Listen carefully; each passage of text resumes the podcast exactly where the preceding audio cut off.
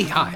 Welcome to Someone Else's Movie, the original podcast where an actor, writer, director, or nebulous industry figure gives a little love to a movie they didn't make. I'm Norm Wilner, senior film writer for Now Magazine, and this is the other thing I do. My guest this week is Virginia Abramovich, a writer, producer, and director who's worked in film and television for two decades. Her first feature, Between Waves, which she co wrote with Kathryn Andrews, stars Fiona Graham as a woman who comes to believe her vanished partner may be alive and well in a parallel dimension and sets out to find her way back to him. After premiering at Whistler last December and playing the Canadian Film Festival earlier this spring, it's available on VOD in Canada as of today, and you should check it out. Virginia picked Memento, Christopher Nolan's 2000 thriller starring Guy Pearce as Leonard Shelby, a man who wants nothing more than to find the monster who murdered his wife. But thanks to a brain injury that's left Leonard unable to form new memories, all he has to go on is the information tattooed on his body. Except the more time we spend with Leonard, moving back and forth in his narrative, the less reliable his story seems. I mean, it's Memento. You know where it goes. This is someone else's movie it was a great influence in um, even when we like because I co-wrote this with Kathryn Andrews when we started writing. We actually like it was just like one of the first references I had. I was like, I want like when I was when we were going through the writing and I was explaining to her like how I saw the structure and I'm not copying the structure at all. It's a very different story, but. Mm-hmm. I said I saw it like Memento, and I wanted it because it's a it's a character that um, isn't sure what's real and what's not um, I think I I don't know another film that pulls that off any better. Uh, yeah, so it's a textbook case of the unreliable narrator and the unreliable film, right? Like it, because it is, Memento is doing two things differently, and and Between Waves sort of does as well. It's playing with both perspective and consciousness in a way mm-hmm. that I mean, I think it works really well. I mean, I'm trying, I'm just basically trying not to step on anything and I don't want to spoil it for the for the audience. The same way I spent I think a full year talking about Memento in circles and just you know like telling people over and over again, don't read my review, don't ask anybody, why are you talking to me? Go see it. Because it is so you want to protect it. You want to make sure people get the same experience that you did.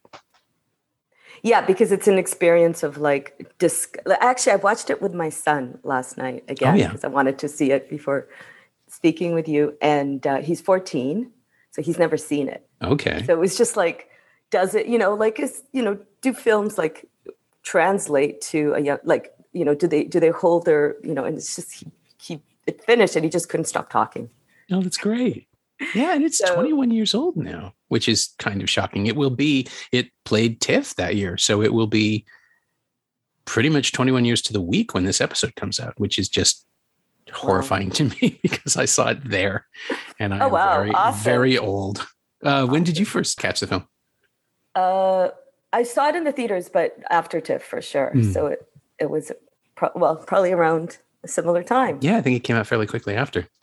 Um, because I, I don't remember exactly the, the but I was just uh, I've seen it many times since because it it just blew my mind. I kind of walked out going whoa.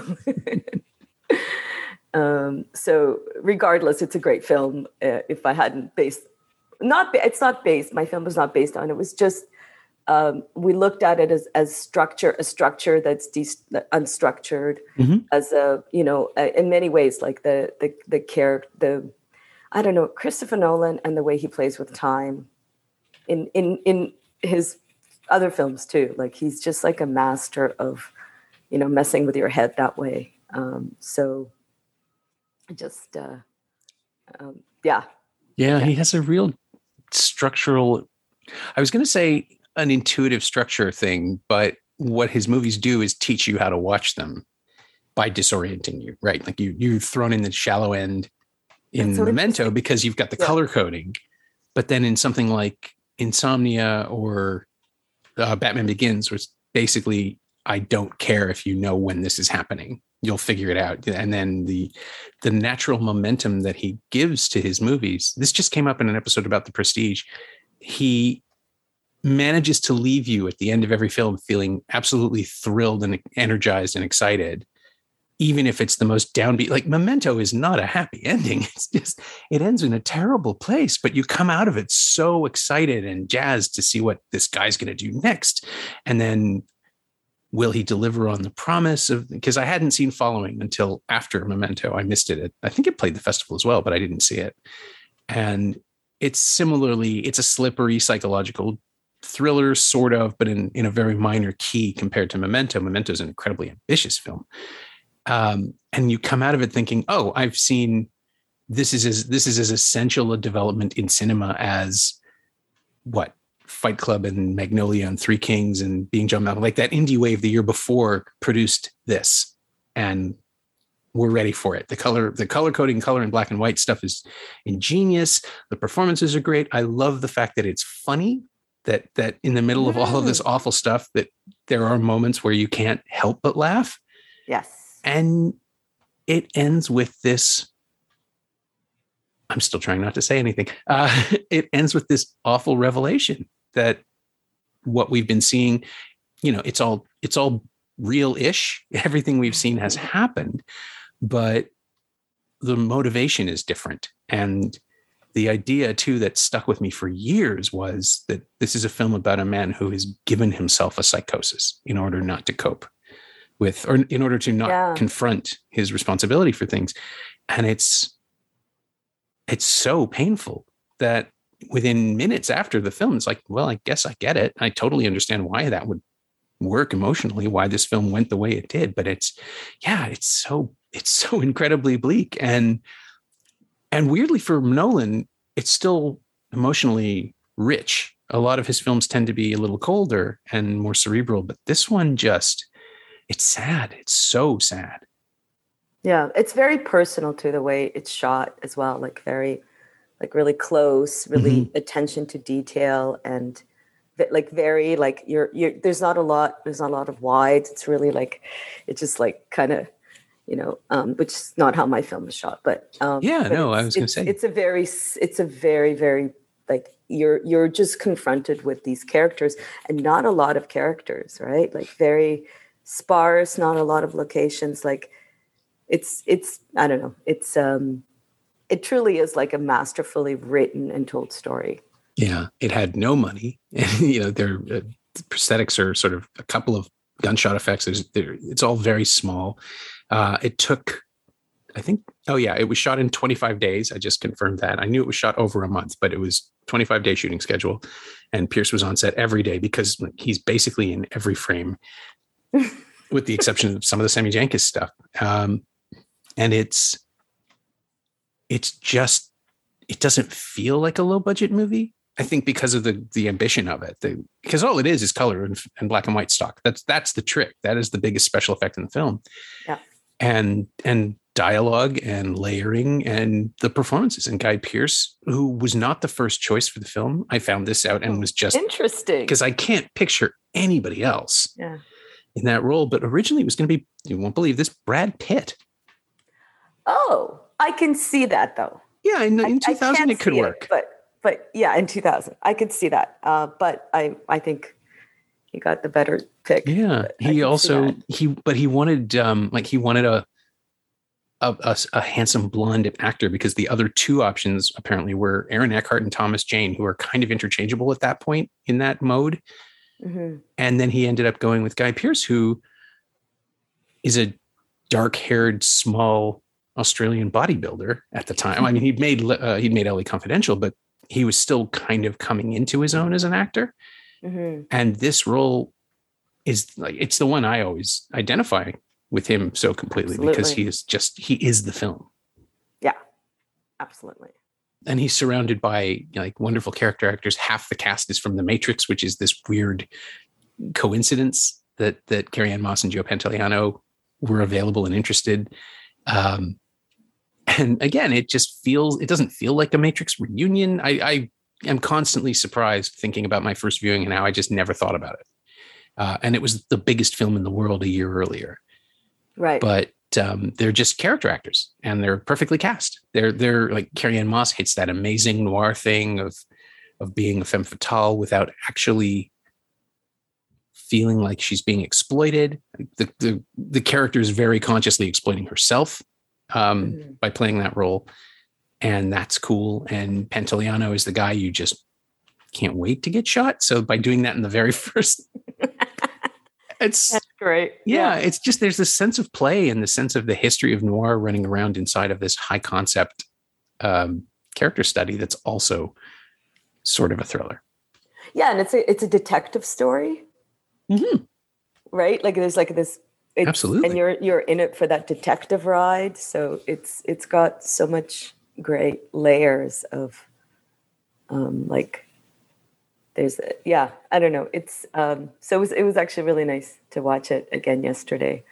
Um, and then also see my my son's reaction to it. Yeah Cause, i'm because it was fresh. It was it was you know um and and sometimes I'll, i mean i do that with you know you're you know i love films so i'm always like okay you know i pull my kids in we watch something and sometimes i'm like oh they're like you like that film back then?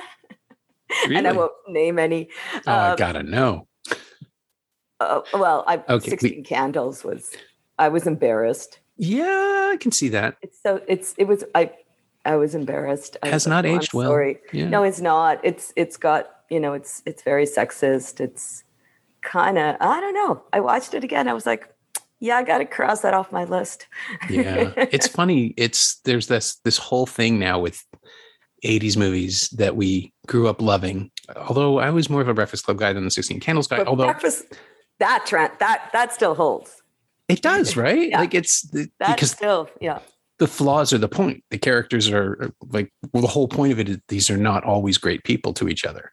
16 Candles is way more idealized in that uncomfortable way now, where you really have to reckon with, oh, John Hughes was still kind of in National Lampoon mode with a lot of the the racial stuff and the and the really creepy, rapey stuff that that that yeah. circles the whole thing. Yeah. yeah. So, Don't watch National Lampoon's Vacation, by the way. That that has not aged well at all. Oh, interesting.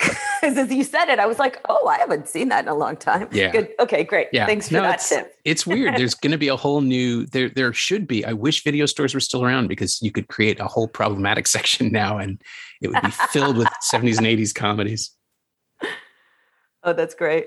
Just um, filled with them. I, oh, that's, yeah, I know. It's very sad. Um, I used to, I remember um, used to walk into suspect video and I just go like, I'm in the mood for a foreign film. It was almost like picking out a wine, right? With like some comedy, but blah blah blah, and and they'd go, oh, oh, I got one for you, right? Like, yeah. I wonder how many people found Memento that way because it's not something you go looking for, right? Like it's a very specific vintage to use your uh, uh, metaphor. Um, oh, I miss video I don't stores. Know. Oh yes, that's that's what I yeah that's I do miss video stores and just looking through like to actually see the covers and touch them and you'd go through the catalogs and um, anyways. Yeah. yeah. A lot of people respond really well to this when it pops up in a Skype window. I love it. Because yeah, never as long as there's power in the house, I can watch whatever I goddamn want. That is awesome. Um I'm trying to come up with a, a hook on Memento that works for the video conversation, but it doesn't really. Um, but it is a movie that that became successful after its theatrical release. Um, it was a it was a huge hit on DVD. It was a one of Sony's first really weird, elaborate special editions. There's a version that looks like Leonard Shelby's medical dossier, and it's a two disc thing with a flip up cover, and it's that's where the uh, the chronological version of the film was hidden the first time. Okay, that's so cool. Yeah, it's just it would just be cool to like after you watch it, not before. Yeah, yeah, um, that was the thing. Like people were saying immediately, oh, "Boy, I wish I could watch that in chronological order. It would be so different." It's like, yes, it would be so different. The the emotional climax would be in the middle of the film, and there's a reason. There are so many. This is this dates me more than anything, um, but I used to hang around on Usenet in the olden days on news groups, uh, just because I was single and it was the late '90s, and that's what happened. Talking uh, like rec art movies, current films, I think. Um, and alt video DVD and all those old groups that are so so gone. But Memento was a really busy topic. There were mm. arguments about it. They would basically be like um, uh, comment sections now on on the review. Mm. People refused to believe, and I thought this was fascinating, that the ending is definitive.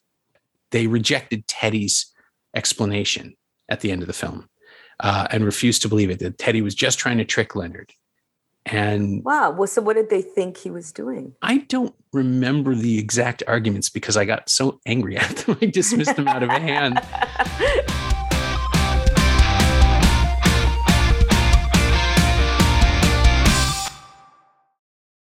My take is this is why that scene is at the end of the film. The whole point of this is that this is a mystery and that's the answer. The explanation is coming from Teddy. Whether Leonard believes it or not is irrelevant. But that was it. They identified so much with Leonard that they couldn't accept that Teddy was telling him that te- Teddy had been using him the whole time and that everything, uh, that there is no John G and that he's just, and it, and it is a magnificent noir finale. The hero finding out that he's the villain. Uh, mm-hmm. And the thing that makes it truly great, I think, is Nolan's decision to make the hero find out that he's the villain and decide he doesn't care because it's the only thing that gives his life meaning. Yeah, that's that's amazing. And and uh, people were saying that that you know what is it that they um, that this the ending it doesn't make sense because then Leonard doesn't have the condition that he says he has. It's like that's right. Leonard doesn't have the condition that he says he has. He has something else, and he's forced himself to do this. And people just rejected it out of hand because they could not accept that Leonard wasn't the good guy. And they would point to other things about Sammy Jenkins and how that had to be real. And it it is like Teddy says, it's a real case, but it's not the case that Leonard says it is. That's mm-hmm. that was Leonard, and that's the and the film shows us in the flashback. And the argument was, no, no, no, Leonard's just imagining that while, while Teddy is saying it. It's an illustration. It's like, but but but to to completely ignore the structure of the movie because you like the hero and don't want him to be the bad guy. I was going to say that was shocking to me now, but it isn't because that's how people respond to culture now. There, there's all this fan rejection of stuff and the Snyder cult and and the argument that the meaning is imposed by the viewer. And certainly we get to make inferences and and we get to interpret, but Memento is not a movie that holds up to that example. Memento pretty much is what it is, right? Like that's the fun of it. That's the the great uh sizzle that you get while you're watching it when it's unfolding. And the first time, um, I mean, I, I kind of felt like it was going to have a downbeat ending when I saw it because it's that kind of movie. Mm-hmm. You know, his wife's not going to suddenly be alive anywhere. That's not going to happen.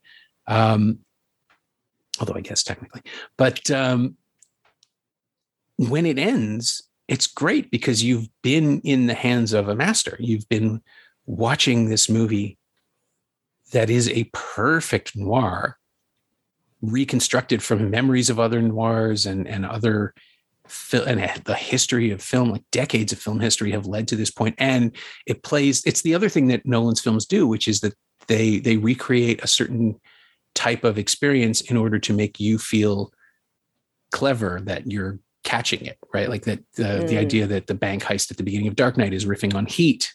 It's fine. It does its own thing. It doesn't just rip it off, which is the point, but also that you can catch the references and, oh, wow, this is what if Michael Mann made a Batman movie. Cool. um, and when Memento landed, though, it was a new trick.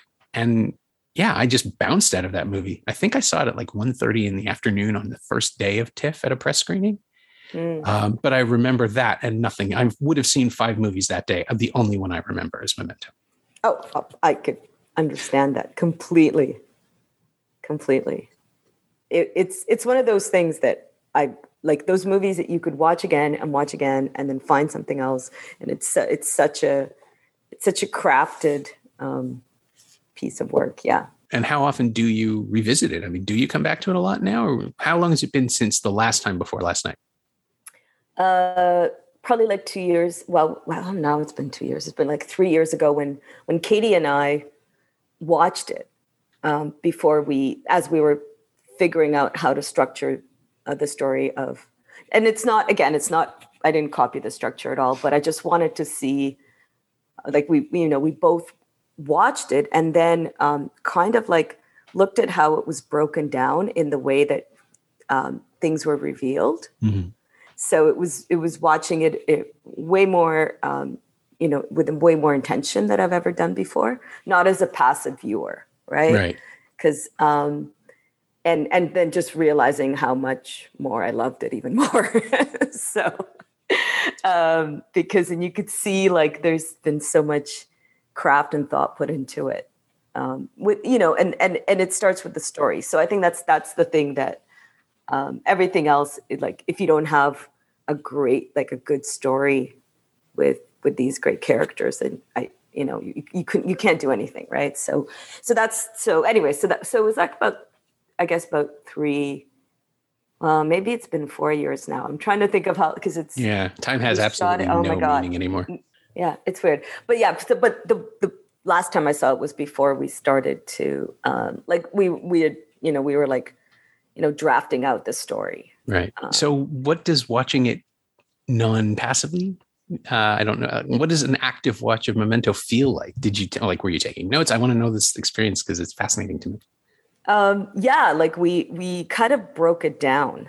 So I um, kind of yeah with with you know notes and like okay this is where something's happening this is how he's doing it this is and then we and then we talked about it um, in in more than just um, like a film lover's way like sure, oh yeah. it's really cool because you know the characters we just like talked about it like uh, like storytellers um, in in the you know and um, katie is really awesome because she's she's a very good writer. Uh, and uh, she you know she was like okay this is the first act. This is the second act. And she had it all figured out in that in that looking at it in that way of where where things happen. And i can't tell you right now. I can't specifically tell you how how we broke it out. But um, but it also when you do something like that, you realize how how clever something is. Like how when it's written well, all the things that are set up in yeah. places that you know resonate afterwards because it's it's not an accident. Like everything that's said in that film, everything that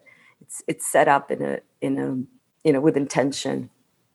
Yeah, I love the uh, experience of defending it because it made me discover all the linkage myself. It was just someone said, um, how come Leonard knows you have to burn Polaroids? It's like, well, he was a private investigator for years. He would know that. That's in the older memory. It's not that he can't, he can't make mm. new ones. And you have to keep explaining that. And in the act of saying he can't make new memories, you suddenly realize, oh, but he knows this thing.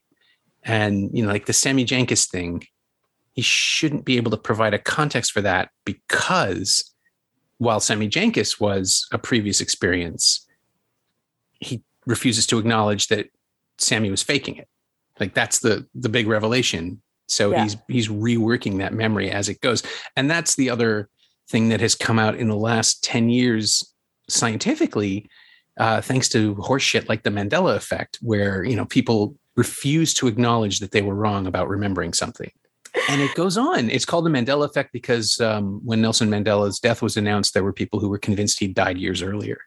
And I have no idea why that is, but mm. they just you you like the greatest i'm sorry the greatest thing about being an adult is that you can say oh i must have got that wrong and no one will be mad at you unless you know it's you're doing it in the middle of a trial or something um, but memento is an example of how the mandela effect works even before we knew what it was called because leonard is doubling down on a falsehood unconsciously uh, to to make himself the hero of his story when he is absolutely not. But yeah, take a look at the look up the Mandela effect sometime. All you have to do is Google Shaq Genie movie and you'll find it within like two clicks. Uh, John Wilson did an amazing half hour on it in his uh, series How To with John Wilson, an HBO series that ran last year. I think it was last year, it might have been this year. This is my point. Um, but it, it, has only just hit me now that that was the people arguing that that couldn't be it was the same sort of thing. It's the obstinacy of, no, this is what I think it is, and I refuse to check. I refuse to to be well. Yeah, persuaded. you know the um, the uh, it's like a in in it's a Sanskrit saying, "You are what you think, having become what you thought." Okay. Um, I think it's a perfect example of that. So yeah. in the end, you and and, and with with the with memento i think it's a great example of that too where he becomes he convinces himself he becomes what he thought yeah what, what he wants to think he's he, that that becomes your truth. Yeah. And and teddy is saying that the whole time that that great refrain like that's who you were um is is it's a perfect noir phrase. It's a the tragedy that you're not that person anymore but you've become something else and i i use that thing. And then in the end like the what are the last the last words in the film are yes i will.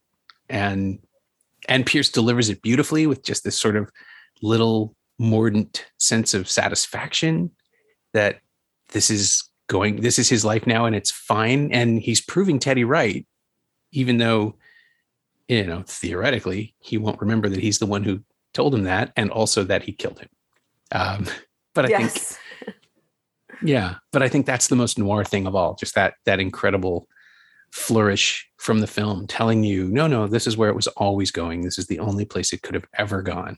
And then people just refuse to accept it on the internet because people on the internet are the worst. Oh, that's funny. Good times. Oh. it's a rabbit hole, right? You just it's a, get... it's totally a rabbit hole, and but it's I guess my yeah. I'm glad I I was like what film, but it just can't like that and and the other film that really was an Inception. Mm. That, but they're both his films. It's funny how it was like.